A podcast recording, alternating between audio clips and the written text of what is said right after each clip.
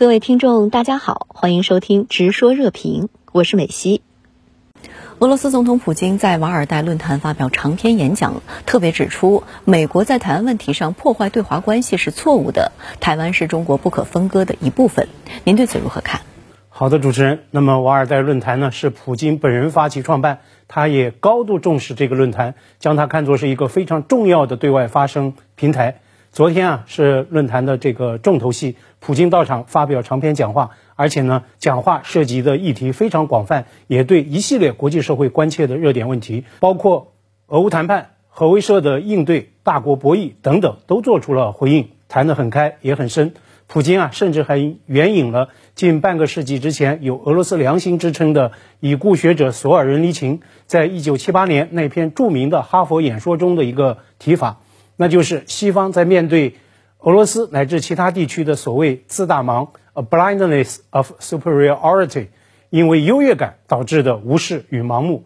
所以啊，美国知名国际事务观察家大卫·伊格纳修斯今天呢，也在《华盛顿邮报》的最新专栏中呼吁，普京要求西方聆听美国，必须与其展开对话。在俄乌冲突进入到第九个月，而且呢，至今没有任何平息迹象的背景之下，普京瓦尔泰。论坛闭幕演说的信号意义无疑是非常强烈的，我们自然更加关注普京演说的这些个涉华的表态，特别呢是在关乎中国最核心、最敏感也是最重要国家利益的台湾问题上，普京啊重申了俄方的一贯立场。事实上呢，此前此前呢，普京就曾经在俄远东地区举办的东方论坛上就明确指责佩洛西顶风登台，纯属对华挑衅。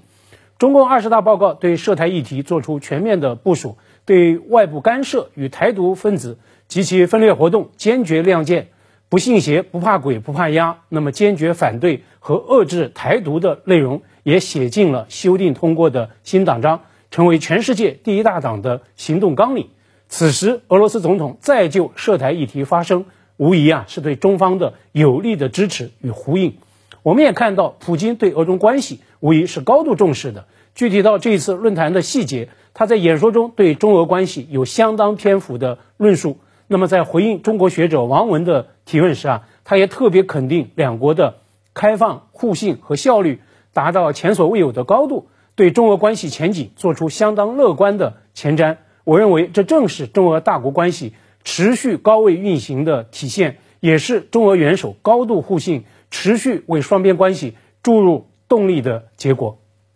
正如王毅在与俄外长拉夫罗夫通话时所着力强调的，中俄实现各自发展振兴是两国的正当权利，完全符合时代发展的潮流，任何阻挡中俄前进步伐的企图都不可能得逞。普京在演说中强调，俄方无意在乌克兰战场动用核武，但美国总统拜登在电视采访中公开质疑。那您对美俄元首这场隔空嘴仗如何看？我认为，普京在这一场演说中放低了姿态，也展现了身段，信号意义是十分强烈的。比如，他谈到美国应该施压乌克兰回到谈判桌，他也强调愿意和西方进行平等条件下的对话。一个目标一致的团结的世界，才能够真正应对共同的挑战。俄罗斯与美国主导的北约刚刚各自进行了核威慑力量的大规模演习，而且呢，五角大楼还确认收到了俄方的预通报。那么，同样值得高度关注的是，普京偶尔在演说喊话之际，五角大楼也刚刚发布了包括核威慑态势评估在内的国防战略文件。普京的最新的涉核表态。无疑是值得美方关注，而且是应该予以重视的。我认为这也正是伊格纳修斯最新专栏强调美方应该倾听乃至以外交行动回应普京喊话的原因所在。注意，普京也说了，他在考虑是不是出席下月中在印尼举行的 G20 峰会。那么，拜登之前不也声称说不排除在峰会期间见普京的可能性吗？但是，对普京的最新喊话，拜登听了吗？至少在核问题上，美国总统没有听。他昨天在接受 News Nation 电视台访问时的质疑的这个普京的原话是这样的：If he has no intention, why does he keeps talking about it? Why is he talking about the ability to use a tactical nuclear weapon? 如果真的不想用，为什么普京总在拿